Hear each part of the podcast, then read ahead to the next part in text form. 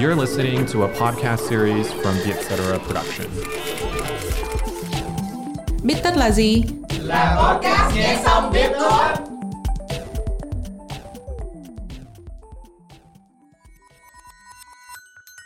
Bích tất tâm lý là nơi chúng mình biến những nghiên cứu hắc não thành kiến thức dễ tiêu. Bích tất tâm lý được dẫn dắt bởi Trân Lê và Hiền Lê, editor chuyên mục cuộc sống tại Vietcetera.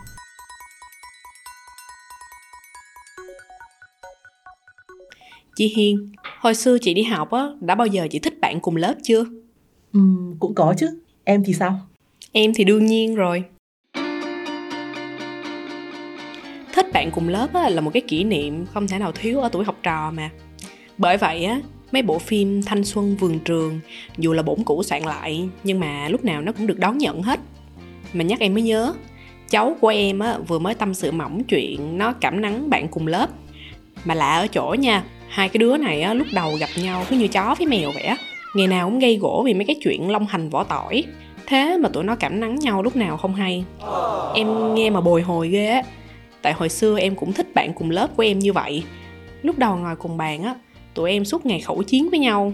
Có khi á còn ấu trĩ tới độ kẻ vạch chia đôi bàn. Ai mà lấn qua sẽ bị người kia quẹt mực. Dễ thương thế. Rồi em có tỏ tình với bạn đó không? Ừ, dạ không chị ơi tại lúc đó em mới học cấp 1 à. Sau đó thì bạn theo gia đình qua Mỹ định cư. Tận những năm gần đây á, thì em có biết Facebook của bạn nhưng mà em chẳng bao giờ add friend hết. Tại cũng không biết nói gì á. Đó là mối tình thời tiểu học mà. Tính đến nay là cũng hơn chục năm rồi. Ây, tiếc quá nhỉ. Mà chị có cảm giác là hình như mình càng hay gặp ai đó Mình càng dễ thích người ta thì phải.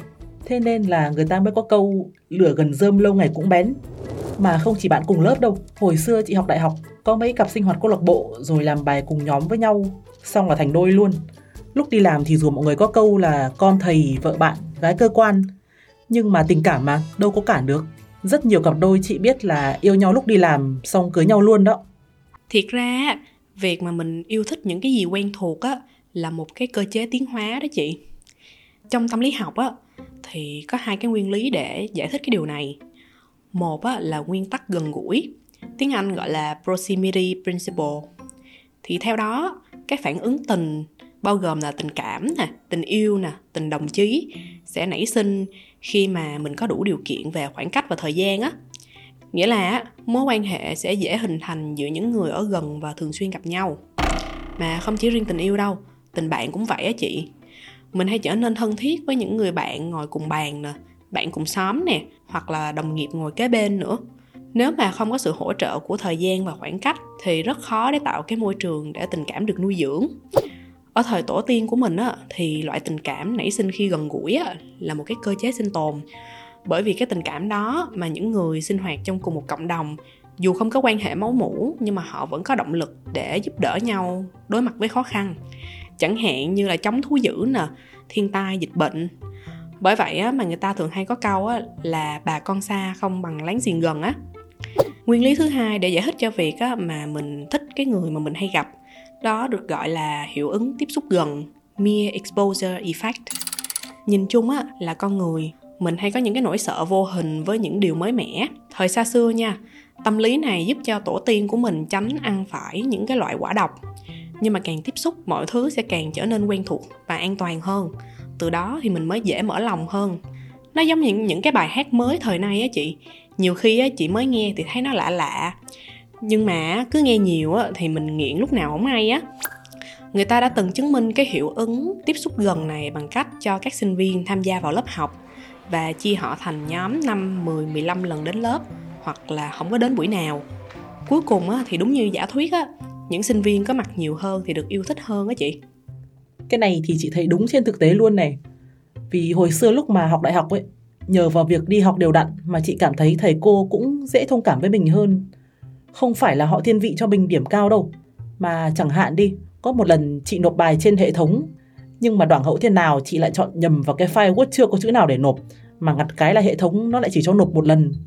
Thế là chị tá hỏa email cho giảng viên để xin nộp lại. Lần đó thì giảng viên đã châm trước mở lại hệ thống cho chị. Thầy còn bảo là thấy chị đi học đầy đủ như thế thì không thể nào nộp giấy trắng được. Thì hiệu ứng tiếp xúc gần này còn có một cái tên rất là mỹ miều được gọi là thuyết nàng tiên cá, The Mermaid Theory. Hồi xưa, trong bộ phim sitcom How I Met Your Mother, thì anh chàng bad boy Barney cũng có nói về cái thuyết này. Thì thuyết nàng tiên cá cho rằng á, là mình thường sẽ có xu hướng thích, tin tưởng và bị thu hút bởi những người mà chúng ta thường xuyên tiếp xúc. Điều này cũng diễn ra tương tự với hấp dẫn tình dục luôn á chị. Marshall, do you know how the myth of mermaids came to be? I'm sorry, myth? It was 300 years ago.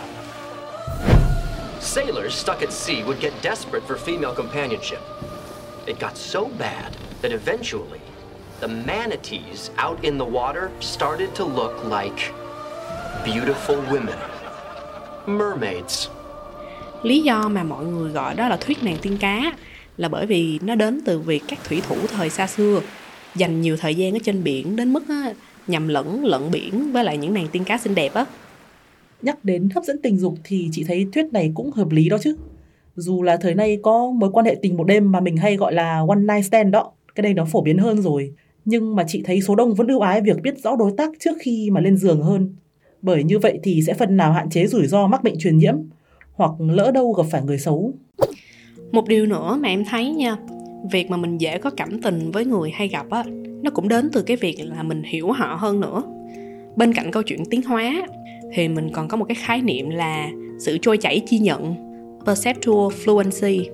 Hiểu đơn giản nha, sự trôi chảy chi nhận chỉ việc chúng ta hiểu và diễn giải tốt hơn những gì mà mình đã từng thấy trước đó. Ví dụ điển hình của cái hiện tượng này là việc chúng ta thích xem đi xem lại những cái bộ phim cũ á chị. Lúc này á, mình sẽ cảm thấy bộ phim dễ hiểu hơn bởi đã nắm được cốt truyện nè, quen với nhân vật, nên nó giảm đi cái lượng thông tin mới mà não phải tiếp nhận và xử lý. Tương tự đối với việc cảm mến bạn cùng bàn hoặc là đồng nghiệp, bởi vì ngày nào mình cũng gặp nên là mình biết rõ họ là người thế nào, từ đó có cảm giác an toàn hơn ngoài ra thì mình cũng phần nào biết được sở thích thói quen của họ nhờ vậy mà mình mới dễ bề tạo cảm tình và bắt chuyện với họ nữa Nãy giờ thì là cách giải thích tuyến tính, tức là mình gặp một ai đó thường xuyên nên thích họ. Nhưng mà sự thật là chị thấy có những người mình có gặp bao nhiêu lần đi nữa cũng không ưa nổi. Nên chị nghĩ là cái sự thích này nó giống như một vòng tròn hơn. Tức là mình có phải có một chút cảm tình lúc mới gặp người ta rồi. Và từ cảm tình sẵn có, cộng với việc gặp gỡ thường xuyên, thì mình sẽ ở trong cái vòng lập. Gặp rồi thích, mà càng gặp thì càng thích hơn á. Một trong những điểm mà khiến hai người mới gặp dễ cảm tình với nhau chính là sự tương đồng sự tương đồng này thì có thể đến từ việc hai người từng học chung trường này, hoặc là làm cùng lĩnh vực, hoặc đơn giản là cùng tần số tấu hài. Ví dụ á là em sẽ dễ có cảm tình với người tung hứng với câu đùa của mình hơn so với người dội cho em một gáo nước lạnh. Cái sự tung hứng này nó chính là một hình thức mà họ xác nhận và đồng thuận với giá trị vốn có của mình. Từ đó là hai người được đưa vào lưới tình luôn. à hèn chi bởi vậy á khi mà mình thích ai rồi á em có cảm giác là mình hay có xu hướng xuôi theo những gì mà họ nói thì ra ngay từ đầu á não của mình đã nhận biết được á đây là một chiến lược gây cảm tình hiệu quả Giờ chị mới thấy mấy câu bông đùa như là đẹp trai thì không bằng trai mặt hay là nhất cự ly nhì tốc độ hoặc là nước chảy đá mòn nó cũng không hẳn chỉ là nói suông nhỉ. Vì việc tăng tần suất gặp mặt đối phương thật ra là một chiến thuật hẹn hò rất hiệu quả. Nhưng mà cũng phải lưu ý là có áp dụng thì cũng phải tùy lúc và cũng cần để ý đến phản ứng của đối phương xem là họ có phiền không nữa. Chứ nhiều quá, có khi lại đâm ra ô dề rồi bị tác dụng ngược nữa.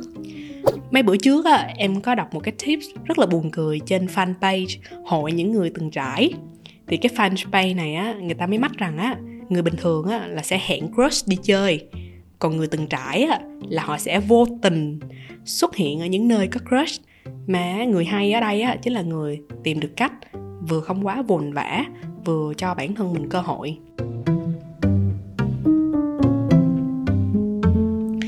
Cảm ơn các bạn đã lắng nghe podcast bích tất tâm lý. Bạn đã bao giờ lọt hố một ai đó sau nhiều lần gặp gỡ? Nếu có một câu chuyện hay nào về đề tài này và muốn chia sẻ với chúng mình, hãy gửi email về cho hòm thư bích tất a com nhé. Hẹn gặp lại các bạn vào podcast tuần sau.